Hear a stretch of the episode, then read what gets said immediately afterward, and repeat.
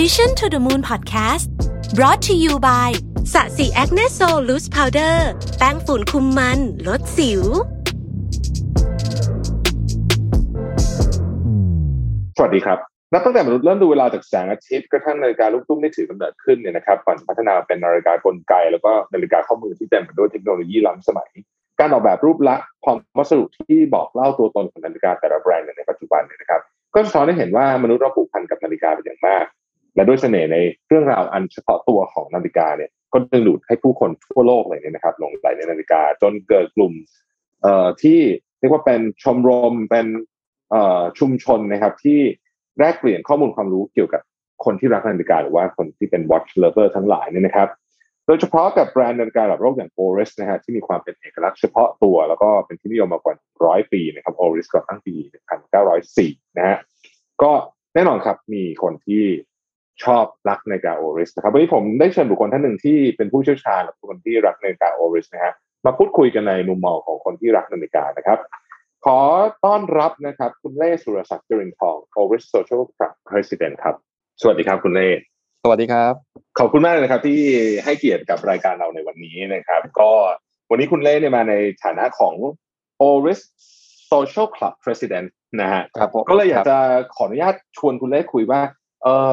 เล่าความเป็นมาของ Oris Social Club ให้เราฟังนิดนึงได้ไหมครับว่าคลับนี้เป็นยังไงมีความพิเศษยังไงบ้างครับอ๋อได้ครับยินดียินดีเลยครับอ่าอันนี้ผมต้องบอกก่อนว่าปัจจุบันเนี่ยเอ่อโลกเรามันมันเชื่อมต่อกันมากขึ้นถูกไหมฮะมันมีเรื่องของโซเชียลมีเดียมีเรื่องของแพลตฟอร์มต่างๆ ที่มันเข้าเข้าถึงคนได้ง่ายขึ้น ซึ่งในปัจจุบันเนี่ยถ้าเราไปลองไป search ดูตาม Facebook ต่างๆเนี่ยเราจะจะพบกลุ่มนาฬิกาเนี่ยเยอะแยะไปหมดเลยโอ้เยอะมากเยอะมากใช่ใช่ครับเยอะแล้วครับจงๆแต่คราวเนี้ย มันจะมีเอ่อไม่กี่กลุ่มเท่านั้นที่ทางแบรนด์เป็นผู้พูดพูดง่ายๆคือเป็นผู้ก่อตั้ง แล้วก็เป็นผู้สนับสนุนอ่าอย่างเป็นทางการพูดง่ายๆครัคืบอเป็นผมการการพูดผ่านแบรนด์ที่ที่ที่เป็นเป็นเอ่อเป็นทางการนะครับ ซึ่งอืม Oris เนี่ยเอ่อก็ก็คือมีมีเรื่องของเอ่อนโยบายแล้วก็มีแนวทางในการที่จะเข้าถึงคนรักนาฬิกา Oris ทั่วโลกนะครับอืมมันก็เลยเกิดครับเกิดเอ่อเรื่องเรื่องของการก่อตั้งคลับหรือว่าชมรมขึ้นมาซึ่งซึ่งมันก็คือ O- OSC อะครับ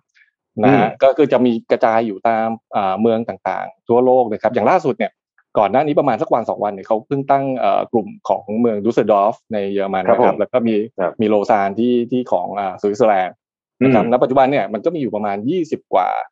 ยี่สิบกว่าอ่าเมืองทั่วโลกนะครับ ในเอเชียเองก็จะมีที่ญี่ปุ่น มีที่ไทเป มีมาเลเซียแล้วก็มีเราเนี่ยฮะที่ครัที่เป็นเป็นชมรมชมรมก็จะเป็นลักษณะของการรวมตัวกันนะครับของอืมของ คนที่รัก Oris นะครับ คนที่เอ่ออาจจะอาจจะมีนาฬิกา Oris ก็ได้ไม่มีก็ได้ ซึ่งบางบางท่านอาจจะยังไม่มีแต่ว่าอยากทราบเขาเรียกอะไรนะ ประวัติความเป็นมา อยากดูนาฬิกาอืมที่เป็นตัวจริง ๆ อยู่บนข้อมือนาฬิการุ่น ไม่ว่าจะเป็นรุ่นที่มีจำหน่ายอยู่แล้ว หรือว่า discontinue ไปแล้ว อะไรพวกนี้ครับ แล้วก็เป็นเรื่องของการเอ่ออาจจะแบบปรึกษาขอคำแนะนำขอข้อมูล เพื่อบิวในเรื่องของการซื้อหรือว่าการเป็นเจ้าของในอนาคต ซึ่งตรงเนี้ยอืฮะมก็คือเป็นกลุ่มที่เรามีการแลกเปลี่ยนข้อมูล มีการโชว์เพื่อบิวอารมณ์ในการซื้อครับมากขึ้นนะฮะแล้วก็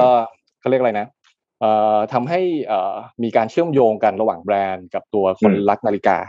มากขึ้นนะครัฮะบแล้วก็คราวเนี้ยก็คืออย่างที่บอกก็คือกลุ่มนี้เป็นกลุ่มที่เอ่อทาง Oris ประเทศสวิตเซอร์แลนด์นะครับเป็นเป็นคนที่ก่อตั้งแล้วก็สนับสนุนนะครับ ก็เลยมีความเป็น official มากขึ้นครับผมครับน่าสนใจมาก Facebook กลุ่มพวกนี้เนี่ยเอออย่างที่คุณเล่บอกนะฮะจริงๆมี มีการบิวกันเยอะนะบอกว่าจริงๆบางทีเข้าไปดูไม่ได้คิดอะไรนะฮะดูพออยู่ไปนานๆเข้านานเข้ารู้ตัวอีกทีใช่ซื้อมาอยู่บนข้อมือเฉยเลยใช่นะครับใช่ครับมาดูทุกวันคนรอบข้างนี่แหละฮะคนรอบข้างนี่จะจะจะเรียกเรียกยังไงดีฮะเป็นตัวแบบช่วยช่วยช่วยเป็นแรงหนุนกองหนุนช่วยเป็นแรงหนุนช่วยเป็นแรงหนุนช่วยใช่ช่วยคอยใช่คอยยุนะฮะแล้วก็ใช่เราครับก็ดูอยู่ตลอด แล้วก็เดี๋ยวนี้ครับเขาก็จะมีการเอ่อมาแชร์พวกรูปถ่ายสวยๆใช่ไหมฮะบางคนก็ใช่ครับถ่ายรูปเก่งใช่แล้วก็เซตติ้งสวยใช่จริงครับๆรายการถือว่าเป็นของที่ถ่ายรูปยากไหมครับคุณเล่เอ่ออีกทีนะครับ ขอโทษครันาบฬิกานี่ถือเป็นของที่ถ่ายรูปยากไหมครับชวนชวนเอ่อถ่ายรูปยากไหมถ่ายรูปยากระดับหนึ่งอะฮะเพราะว่าปัญอืมปัญหาหนึ่งคือสิ่งที่สิ่งที่สวยมันไม่ใช่แค่รูปทรงข้างนอกอย่างเดียวมันคือสิ่งที่อยู่ข้างในอย่างเช่นหน้าปัดหรืออะไรพวกนี้อ่านะโอซึ่งเคซึ่งซึ่งบนหน้าปัดเนี่ยถ้าถ้าถ่ายไม่ดีหรือว่าอะไรมันก็จะมีรีเฟกที่แบบสะท้อนอืมทำให้มองเห็นดีเทลที่อยู่ข้างในเนี่ยไม่ไม่ค่อยชัดเจนเท่าไหร่ถามว่ายากไหมครับ อืมก็ก็คืออาจจะต้องใช้เวลานิดนึงอะฮะแล้วก็อืมฝึกฝนหน่อยอะฮะครับแต่แต่แต่ไม่ไม่ไม่เกินความสามารถนะครับผมฮะ เพราะว่ากล้องมือถือบางทีจะถ่ายลายบนหน้าปัดที่สวยๆแล้วอะไรพวกนี้เนี่ยเพราะว่านาฬิกาเนี่ยมันมี detail เยอะมากเลยใช่ไหมโดยเฉพาะใช่ครับนาฬิกาที่ที่ที่เป็นนาฬิกาเอ่อที่มีประวัติยาวนานพวกนี้เขาก็จะมีแบบ detail ลูกเล่นอะไรแบบที่เล็กๆ ส่วนใหญ่มันจะมองต้องใช้แบบต้องตาเพ่งดีๆนะแล้วใช่ครับถูกครับสนุกสนานมากจริงๆครับประวัติเรื่องนาฬิกาเนี่ยก็เป็นเรื่องที่น่าสนใจนะครับอยากชวนครับคุณเล่คุยวันนี้ว่า ในส่วนตัวคุณเล่เองเนี่ย แน่นอนว่าเป็นนักเล่นนาฬิกาอยู่แล้วแต่ว่าอยากผมสนใจว่า ติดตามแบรนด์ Oris เนี่ยเริ่มต้นยังไงครับ ติดตามมานานแค่ไหนแล้วแล้วแง่มุมไหนที่ที่คุณเล่ชอบเกี่ยวกับโอริสครับเออ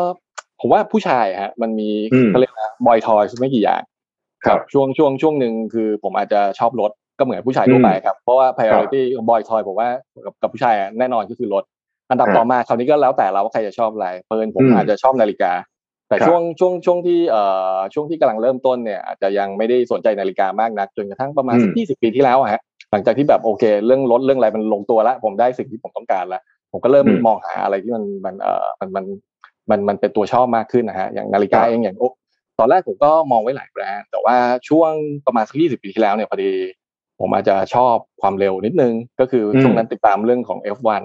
ครับค่อนข้างบ่อยอะครับ แล้วก็อืมแล้วก็พอดีเนี่ยไปไปเจอเอ่อทีม Williams นะครับซึ่งครับ Oris เนี่ยเป็นเอ่อสปอนเซอร์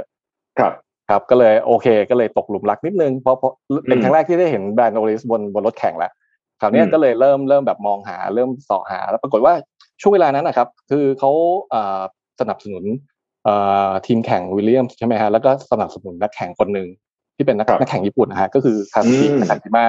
นะครับก็คงประมาณสักปี 2005 2006นะครับครับนั่นนั่นคือโอลิสเรือนแรกที่ผมผมผมผมได้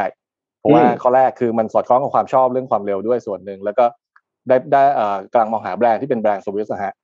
ครับมามามามามามาอยู่ในในการใช้งานแล้วก็การครอบครอง แต่จริง ๆ แล้วพอหลังจากที่ได้ศึกษาแบรนด์เรื่อยๆ ได้อ่านประวัติแบรนด์ได้ดูนู่นดูนี่ดูนั่นกลายเป็นว่าสิ่งที่ผมหลงรัก Oris จริงๆเนี่ยไม่ใช่นาฬิกาในกลุ่มมอเตอร์สปอร์ตดันกลายเป็นนาฬิกาในกลุ่มนักบินที่ที่ที่เป็นตัวอืมเอเวชันกับตัวนาฬิกาในกลุ่มดำน้ำนะครับครับเป็นตัวตัวไดวิ่งอะครับ ก็ประมาณสักปี 2010 2011นะฮะก็อืมผมว่าเรือนแรกอาจจะคล้ายๆทุกคนนะก็คือเอ่อเรือนต่อไปของผมก็กลายเป็นนาฬิกาดำน้ำแล้วคราวนี้ก็อืมเป็นตัวตัวตัว Diver Date นะครับ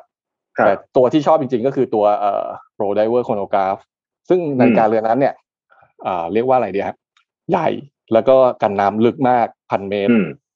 มันครับก็เลยเหมือนกับว่าเออเอาเอาเป็นว่าเหมือนลักษณะผมเขาเรียกอะไรพอใส่ไปปุ๊บเพื่อนก็ถามนาฬิกาอะไรวะอืมอารมณ์ประมาณเนี้ย ซึ่งแต่ก่อนนาฬิกาพันเมตร แทบจะหาในตลาดไม่ได้เลย อืมคุณก็เลยรู้สึกว่าโอ้เจ๋งขนาดนั้นเลยเหรอก็คราวเนี้ยมันก็จะมีเรื่องคุยเรื่องเล่าเรื่องอะไรต่อๆมาและอย่างหนึงอืมที่ผมชอบโอลิสเนี่ยคือช่วงประมาณสักปี 2010 นะฮะเขาจะมีครับสโลแกนอันหนึ่งที่เรียกว่าเอ่อ real watches for real people อืมความหมายคือนั่นนั่นนั่นนั่นแสดงให้เห็นว่า Oris เนี่ยกำลังแบบพัฒนานาฬิกาหรือทำอะไรเกี่ยวกับนาฬิกาเนี่ยสำหรับการใช้งานสำหรับบุคคลที่พูดง่ายๆคือใช้งานจริงๆ เราจะเห็นอืมนวัตกรรมของ Oris ในช่วงนั้นค่อนข้างเยอะครับไม่ว่าจะเป็นตัวอย่างที่ผมผมผมบอกไปฮะ ProDiver ProDiver Chronograph ที่มันพันอืมอ่ากันน้ำได้พันเมตรใช่ไหมฮะตามมาก็อย่างเช่นพวกเอ่อพวก Depth Gauge ที่พูดง่ายๆคือเป็นนาฬิกาจักรกลที่สามารถลงไปใต้น้ำแล้ววัดระดับความลึกของน้ำได้อืครับมหรือหรือตัว Pointer Moon Date ก็คือเป็นเป็นนาฬิกาที่เขาพัฒนาฟังก์ชันกับนักนักดำน้ำมืออาชีพฮะอันนี้นักดำครับน้ำความหมายคือทำงานใต้น้ำจริงๆเลยนะครับม ก็คือมันจะสามารถบอกน้ำขึ้นน้ำลงอ่าเขาเรียกแรงโน้มถ่วงที่ที่มีผลต่อระดับน้ำขึ้นน้ำลงของโลกอะครับครับอันนั้นคือคือสิ่งที่โอลิสพัฒนาขึ้นมาแล้วทำให้ผมมีความรู้สึกว่าเอ่อนาฬิกาเนี่ยมันเป็นอะไรที่มันมากกว่าเขาเรียกอะไรเครื่องบอกเวลาแล้วครับ มันมันคือสิ่งอืมที่แบบเอ่อนอกจากสะท้อนตัวตนแล้วส่วนหนึ่งก็จริง แต่ว่าอีกส่วนหนึ่งอะผมต้องการนาฬิกาที่แบบพูดง่ายๆคืออะผมอาจจะไม่ได้ใช้เพราะว่าผมไม่ไม่ใช่นักดำน้ำมืออาชีพ แต่ว่าครับแต่ว่ามันมันทำให้เหมือนกับมันเป็นสิ่งที่ เอ่อคล้ายๆ กับเป็นตัวเชื่อมโยงให้ผมกับคนคนอื่นน่ะได้ได้ได้มีโอกาสได้คุยกันเหมือนกับบางทีอย่างที่อย่างที่บอกฮะใส่ไปคนมา เอ้ยนาฬิกาอะไรเนี่ยโอ้พอดูไปมันก็เลยเริ่มเริ่มเหมือนกับเป็นตัวเปิดประเด็นในการที่จะทำให้เกิดการพูดคุยกันระหว่างคนที่และและและยิ่งถ้าเป็นคนที่ชอบนาฬิกาด้วยกันเนี่ยผมว่ามันเอ่อมันมันก็คือเหมือนคลิกกันนะฮะมันก็ได้คุยกันได้เพื่อนได้อะไรพวกเนี้ยครับผมว่ามันมีอะไรมากกว่าที่จะเป็นแค่เครื่องประดับหรือว่าเครื่องบอกเวลาครับผมอืม จริง ๆ เนี่ย นาฬิกาเป็น งานศิลปะด้วยนะฮะเป็นด้วยครับด้วยครับ หลายอย่างครับเนาะผสมผสมใช่ครับกันเลยจะถามคุณใช่เล่ว่า คุณเล่นี่เป็นสายแบบว่า ซื้อนาฬิกามาแล้ว กลัวมันเป็นรอยเก็บหรือว่าเป็นคนใส่อะเป็นคนแบบใช้เอ่อ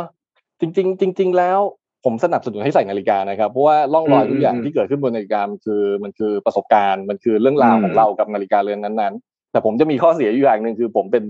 ประเภทที่พอซื้อนาฬิกามาปุ๊บเนี่ย ผมจะไม่ชอบใส่สายเดิมเหมือนกับรถอะฮะ คือคือพอมีรถปุ๊บสิ่งที่สิ่งแรกที่ที่จะทำได้ง่ายและทำได้สะดวก แล้วก็เขาเรียกว่าอะไรอะไม่ไม่ไม่ไม่ไม่ไม่วุ่นวายมากก็คือการเปลี่ยนล้อแม็กอย่างผมเนี่ยผมจะจับนาฬิกาของผมเปลี่ยนสายเกือบทุกทุกเรือนเลยฮะทุกสายเดิมผมก็อาจจะไม่ค่อยได้ใส่ละผมก็เก็บแล้วก็ผมก็ใส่ แต่สุดท้ายนาฬิกาทุกเรือนผมมีเขาเรียกว่าอะไรอะมี concept ว่า จะใส่ตั้งแต่วันแรกที่เดินออกจากบูติกเพราะฉะนั้นคือทุกเรือนของผมก็คือจะโดนตัดสายโดนอะไรแล้วก็ใส่เลย ผมจะไม่ไม่มาเก็บหรือว่าไม่อะไรครับเพราะว่านาฬิกามันคือส่วนหนึ่งในในการใช้ชีวิตของผมครับ อืม แต่เวลาเดินชนขอบโต๊ะทีหนึ่งก็เครียดเหมือนกันนะครับก็น้ำตาไหลครับก็มีเทคนิคไหมครับ มีเทคนิคไหมชนนาฬิกาแพงที่ต้องใส่ทุกวันทำไงดีไม่ให้มันโดยเฉพาะทุกวันนี้เราต้องจับนู่นจับนี่ทำงานต้องระวังมากๆเลยครับ ก็คืออย่างข้อแรก เวลาผมต้องอยู่ในที่ที่ลักษณะแบบเออเขาเรียกอะไรชุมชนหมายถึงว่าคนคนเยอะๆครับ ผมก็จะแบบเอ่อเอานาฬิกาแบบวางไว้ตรงประมาณต้นขาแล้วก็เบี่ยงเบี่ยงครับเวลาเดินผ่านไปผ่านใครคือปกติบางคนเขาจะเดินเดินเขาเรียกอะไรเดินเดินตรงๆใช่ไหมแล้วแกว่งแขนแต่ผมก็จะเดินเบี่ยงแล้วก็ แล้วก็เอานาฬิกาแบบหลบหน่อยฮะเพื่อเขาเรียกป้องกันการกระแทกระหว่างผมอาจจะข้อมือเดียวกันเพราะว่าพอเดินสวนกันมันมันจะฝั่งเดียวกันใช่ไหมฮะก็ป้องกันตรงนั้นไป หรือ อ่าอย่างที่เมื่อกี้แจ้งไปก็คือข้อข้อดีของผมคือ คือผมเปลี่ยนสายนาฬิกา เพราะฉะนั้นเวลานั่งทำงานเวลาพิมพ์คีย์บอร์ดเวลาอะไรเงี้ยเรื่องของสายโลหะที่ตัว buckle หรือตัวละสายที่มันจะเกิดรอยเนี่ยก็เลยหมดปัญหาไป อย่างเวลาเวลาที่ที่เขาเรียกอะไรเดินผ่านประตูหรือเดินอะไรก็ตามก็ก็ผมก็จะต้องระวังมาก แต่ก็เคยมีมีกระแทกนะครับ พอกระแทกก็ต้องจับได้ว่าว่าเราควรจะต้องระวังตัวอย่างไรครับผม ก็จะน้ำตาน้ำตาร่วงนะฮะน้ำตาน้ำตาร่วงไงน้ำตาร่วงนะใช่ครับก็คนคนรักนาฬิกาทุกคนก็คงเป็นแบบนี้ แต่ว่าก็เห็นด้วยคุณเล่ว่าแหมของซื้อมานะก็น่าจะต้องได้มาอยู่บนข้อมือเรานะฮะถูกครับถูกชื่นชมอยู่แต่ในกล่องก็กระไรอยู่ก็ผมผมผมว่าบางครั้งคนอาจจะกลัวมากจนเกินไป แล้วก็สุดท้ายแล้วคนที่เขาเรียกอะไรนะมันก็ซื้อมาให้คนอื่นใส่อะครับ ซึ่งผมผมว่ามันมันมันควรจะเป็นตัวเราอะที่เป็นคนจ่ายตังค์แล้วเราก็ซื้อ แล้วเราก็ใส่ออกมาฮะ อืม ครับโอ้น่าสนใจมากครับสำหรับคนที่เริ่มสนใจเอ่อ Oris เข้ามาใน Oris Social Club เนี่ยเอ่อคุณเล่มีนาฬิกา Oris รุ่นไหนคอลเลกชันไหนอยากจะแนะนำเอ่อเรียกว่าเป็นมือใหม่แล้วกันนะฮะที่อยากจะสนใจนาฬิกา Oris บ้างครับก็คำถามแรกที่จะต้องถามเลยก็คือชอบนาฬิกาแนวไหน เพราะว่าอย่างอย่างอย่างของ Oris เองเนี่ยเขามีนาฬิกาอยู่สี่ที่เป็นเขาเรียกว่าสี่กลุ่มหลักนะฮะก็จะมีพวกมอเตอร์สปอร์ตมีพวก diving มีพวกอเวียชันแล้วก็ culture ที่เป็นแบบ นาฬิกาจะออกแนวเดรสนิดนึงเขาเขาเนี่ยคืออยู่ว่าว่าความต้องการของคนณวินาทีนั้นคือเขาชอบนาฬิกาลักษณะไหนสำหรับการใช้งานแต่ถ้าเผื่อสมมติว่าถ้าให้ให้ให้แนะนำแบบกว้างๆนะครับ ยังไงผมว่ามันก็ต้องไม่พ้นพวกเอ่อ lineup ที่มันเป็นมันเป็นเอ่อเขาเรียกอะไรนะสัญลักษณ์ของแบรนด์เช่นแบบอย่างตัวนาฬิกาอย่างอ่าตัว Big Crown Pointer Date อย่างเงี้ยฮะมันก็ถือว่าเป็นนาฬิกาที่แบบคลาสสิกของของ Oris เลย เพราะว่ามันมีการพัฒนาต่อเนื่องมาประมาณเกือบผมว่าประมาณแปดสิบกว่าปีแล้วฮะ ในเรื่องของรูปทรงหน้าตาและความคลาสสิกของมันไอ้พวกเนี้ยผมว่าเขาเรียกอะไรนะมันคือส่วนประกอบที่อยู่ในตัวของของตัว Big Crown Pointer Date นะครับแล้วก็ขนาดก็ถือว่าใส่ค่อนข้างง่าย ก็คืออย่าง 40มิลิเมตรอย่างเงี้ยผมว่าข้อมือส่วนใหญ่เนี่ยลงตัวแล้วก็พอดีไม่ไม่หนาไม่บางเกินไป แต่ถ้าสมมุติว่าเกิดเป็นอยากได้พวกนาฬิกาแนวสปอร์ตแบบจัดๆหน่อยผมว่าสุดท้ายก็ไปจบที่ดำน้ำแหละฮะไอตัว e q u i s t a t e ซึ่งณปัจจุบันเนี่ยมันมันมีกลไกตัวไอ Calibre 400 ครับ ที่เป็นกลไกที่แบบค่อนข้าง ถือว่าเขาเรียกว่าอะไรเดียค่อนข้างเยี่ยมระดับหนึ่งเลย เพราะว่ามันเป็นกลไก in-house ของ OLIS นะครับแล้วก็มีความเด่นอยู่ที่สามสามด้านด้วยกัน ก็คือเรื่องของสำรองพลังงานห้าห้าวันนะครับร้อยี่สิบชั่วโมง แล้วก็ทางโอลิสเองก็กล้ารับประกันทั้งสิบปีด้วยกันหนึ่งก็คือทนทานต่อสนามแม่เหล็ก ซึ่งอันเนี้ยผมว่าในช่วงราคาที่ที่มีอยู่ที่เป็นสวิสแบนเนี่ยกับสเปคระดับเนี้ยผมว่าผมว่าหาหายากครับที่ที่ที่นาฬิกาจะจะแบบได้ได้สเปคระดับนี้เลยครับ อืมครับ คุณเล่ครับเวลาเราซื้อนาฬิกามาเนี่ยถ้าเราศึกษาหน่อยว่าประวัติเขาเป็นยังไง การประกอบ body เขาทำยังไง เทคนิคเป็นยังไงเนี่ย มันจะทำให้เรารู้สึกอินมากขึ้นไหมครับรู้สึกใส่แล้วแบบอืมมันมีเหมือนที่คุณเล่บอกว่ามี story ให้เล่าให้คนอื่นฟังผมว่าอันนั้นอันนั้นคือส่วนหนึ่งเอ่อส่วนหนึ่งก็คือเรื่องที่ว่าความเกี่ยวข้องกับความหลงไหลในเรื่องส่วนตัว อย่างที่อย่างที่ผมเล่าช่วงแรกให้ฟังว่าช่วงแรกผมชอบมอเตอร์สปอร์ตชอบ F1 คราวนี้พอมาเจอโอลิสโอลิส อยู่ใน F1 พอดีช่วงช่วงวินาทีนั้น มันก็คือเหมือนก็เป็นจุดเชื่อมเชื่อมโยงที่ทำให้เอ่อเขาเรียกอะไรการไปต่อของแบรนด์เนี่ยมันง่ายขึ้น หรือถ้าเผื่อสมมติว่าไม่ไม่มีตรงจุดนั้น จริง ๆ แล้วบางคนคือผมผมมองว่าบางคนอาจจะเขาเรียกว่าอะไรเดีย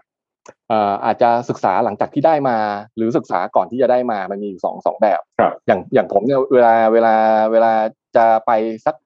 เขาเรียกอะไรสักรุ่นหนึ่งอย่างเงี้ยผมก็จะศึกษาก่อนละอืมจะจะเริ่มเหมือนกับพูดง่ายๆคืออ่าเริ่มบิวกับแบรนด์เริ่มบิวกับสิ่งที่มันอยู่ในนาฬิกา มันมีอะไร พอพอคราวเนี้ยมันมันก็จะช่วยเลิกเขาเรียกอะไรนะบิวอารมณ์หรือว่าความอยากที่จะได้ขึ้นมาอืมแต่บางเรือนพอพอได้ขึ้นมาเนี่ย ผมก็บางเรือนผมอาจจะยังไม่รู้จักแต่อาจจะซื้อเพราะว่าชอบที่หน้าตาหรือว่ารูปลักษณ์หรือว่าสิ่งที่อยู่ข้างในหลังจากนั้นผมก็จะไปถาไปไปหาข้อมูลเพิ่มเติมเกี่ยวกับมันแหละว่าครับมันคืออะไรมีอะไรมีอะไรที่แบบน่าสนใจไหมไอ้อืมเรื่องพวกเนี้ยฮะผมว่า มันเป็นสิ่งที่เอ่อทำให้คนหลงรักนาฬิกามากขึ้น เพราะว่ามันไม่มันไม่ใช่เป็นแค่อย่างที่บอกไม่ใช่แค่เครื่องประดับถูกแต่มันเป็นมันเหมือนกับมันเป็นอะไรบางอย่างอะฮะที่ทำให้เราสามารถสนุกกับมันก็ได้ แล้วก็เรียนรู้ไปกับมันก็ได้คอืรับมนั่นแหละฮะคือสิ่คงรับที่ทำให้ผมว่านาฬิกาคือคือ คือคือสิ่งที่น่าน่าน่าสนใจครับ วงการนี้เป็นหนึ่งในวงการที่เออเข้าเราออกยากมากนะครับ นาฬิกาส่วนส่วนส่วนใหญ่ส่วนใหญ่จะไม่ค่อยเจอคนออกอะไม่ค่อยเจอคนออกน้อยมากน้อยมากเอาถามคุณเล่นิดนึงครับในฐานะที่ ผมคิดว่าเล่นนาฬิกามานานเนี่ย เห็นการเปลี่ยนแปลงไหมฮะเอาสักยี่สิบยี่สิบห้าปีเนี่ยการเปลี่ยนแปลงของนาฬิกาเอานาฬิกาเอ่อโดยเฉพาะนาฬิกาที่เป็นนาฬิกาแนวเอ่อสปอร์ตของผู้ชายเนี่ยหรือที่กับผู้หญิงมันก็เพราะว่ามีเทรนด์ที่เปลี่ยนไป มี ย้อนหลังกลับไปปี 95 จนมาถึงตอนนี้เนี่ยเราเห็นการเปลี่ยนแปลงที่น่าสนใจยังไงบ้างครับเออจริงๆก็มีมีค่อนข้างเยอะนะครับในในเรื่องของการเปลี่ยนแปลง เพราะว่าอย่างอย่างที่อย่างที่บอกคือบางอย่างมันมีมันมันจะไม่ต้องมีการปรับปรุง หรือว่ามีการพัฒนาเพื่อตอบสนองเกี่ยวกับตัวของคนเขาเรียกอะไรคนคนที่เป็นอาจจะเป็นลูกค้าเดิมด้วย แล้วเป็นอืมลูกค้ารุ่นใหม่ครับเพราะจริง ๆ ตอนเนี้ยเอ่อ ผมว่าส่วนหนึ่งคือนาฬิกาจากกลเองก็อาจน่าจะน่าจะได้รับผลกระทบระดับหนึ่งเกี่ยวกับพวกสมาร์ทวอทหรือว่าพวก wearable ที่แบบที่ที่มันเข้ามาเข้าเข้ามามีส่วนเกี่ยวข้องในชีวิตประจำวันมากขึ้นนะครับฮะคราวนี้เนี่ยเอ่อแต่ผมก็เชื่อว่าคนที่ชอบนาฬิกาจริงๆอะครับ ผมว่าถ้าชอบจักรกลจริง ๆ ผมว่ายังไงก็เขาจะไม่มองอย่างอื่นเลยใช่แม้แต่คอสเขาก็อาจจะอืมยังไม่มองเลยด้วยซ้ำเพราะว่ายังไงก็ต้องถูก็กต้ต้องไม่ไขลานก็ต้องเป็น mechanic อะฮะอืมแต่คราวนี้เนี่ยในเรื่องของการนำเสนอ ของตัวนาฬิกาจริงๆอย่างที่เห็นในช่วงผ่านตาที่ผ่านมา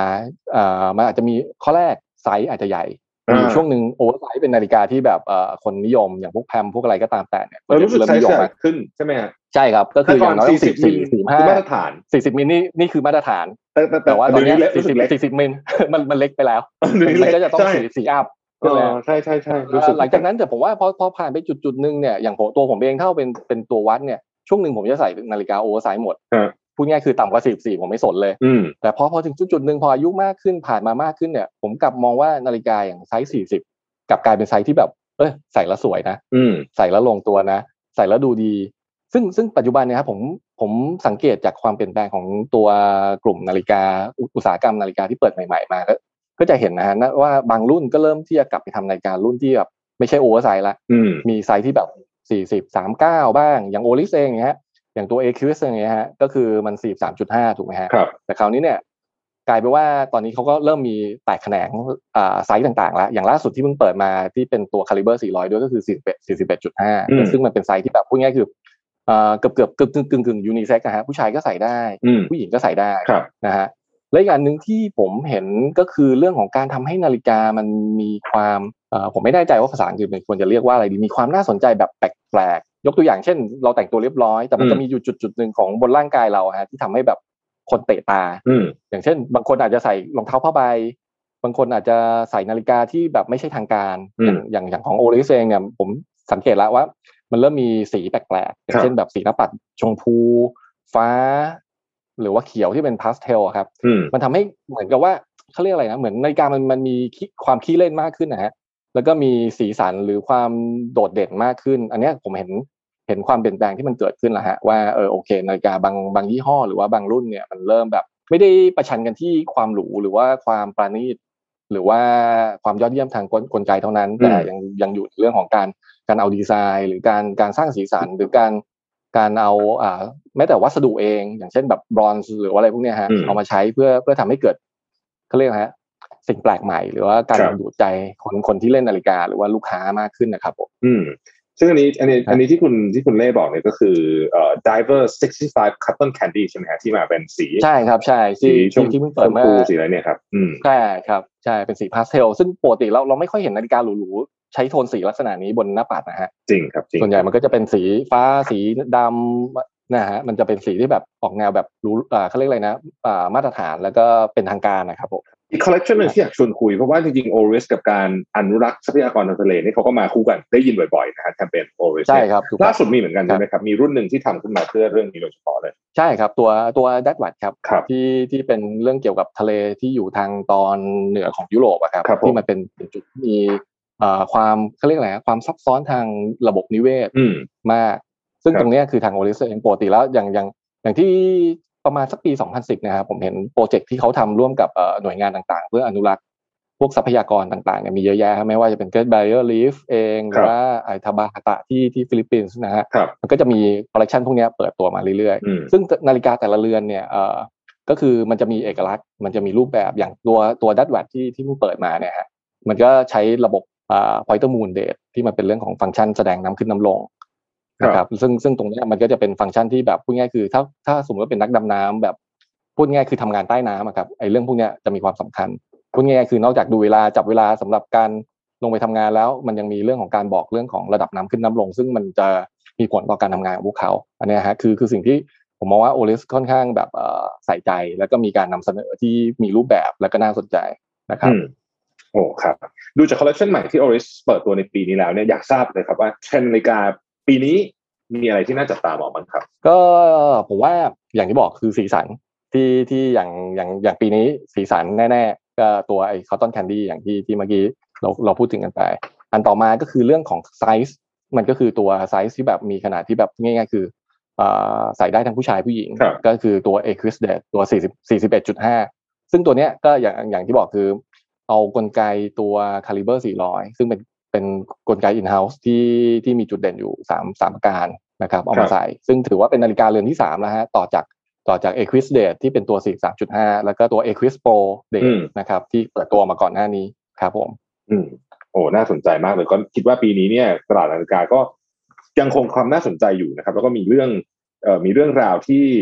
ที่เป็นสตอรี่ที่ผมเชื่อว่านักเล่นนาฬิกาหลายคนเนี่ยน่าจะต้องติดตามเลย ซึ่งแน่นอนว่าตอนนี้เนี่ยกำลังจะมีงานเกิดขึ้นนะครับใช่ก็คือว่าครับ งาน Watch Expo ซึ่งทราบว่าทาง Oris เนี่ยก็มี pop up store ด้วย อยากให้คุณเล่นช่วยฝากถึงงานนี้สักนิดหนึ่งครับผมครับก็ที่ที่งานเนี้ยก็คือทางทางโอลิสเองก็ไปร่วมงานนะครับแล้วก็มี Pop Up Store นะครับตัวตัวสยามพารากอนเอ็กซ์โปเนี่ยมันจะจัดอยู่ที่วันที่ 18 มิถุนาถึง 18 กรกฎาคมอะครับครับแล้วก็อย่างที่เมื่อกี้แจ้งไปก็คืออ่าตัว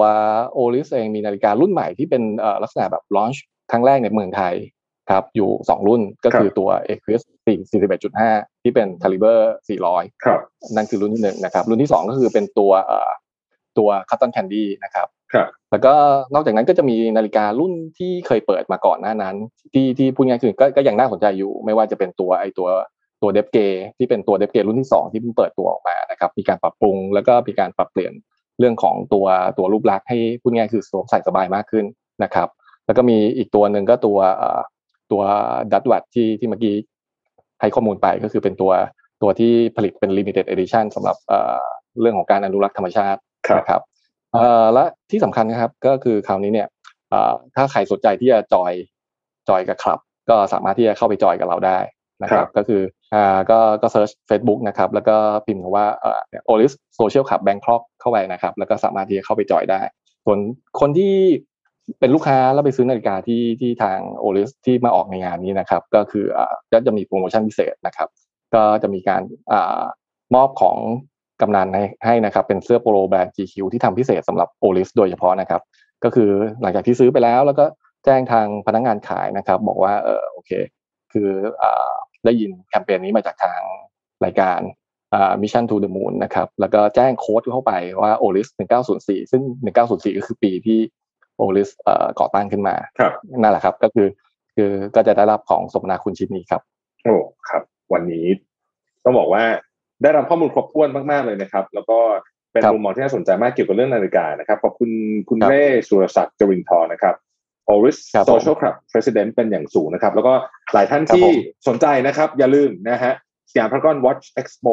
18 มิถุนาถึง 18 กรกฎาคมนี้นะครับพบกับ Pop Up Store ของ Oris นะครับ วันนี้ขอบคุณคุณเล่มากเลยนะครับ ครับผม ยินดีครับผม สวัสดีครับ ขอบคุณมากครับผม สวัสดีครับ Mission to the Moon Podcast Presented by สะสีแอคเนโซลแป้งฝุ่นคุมมันลดสิว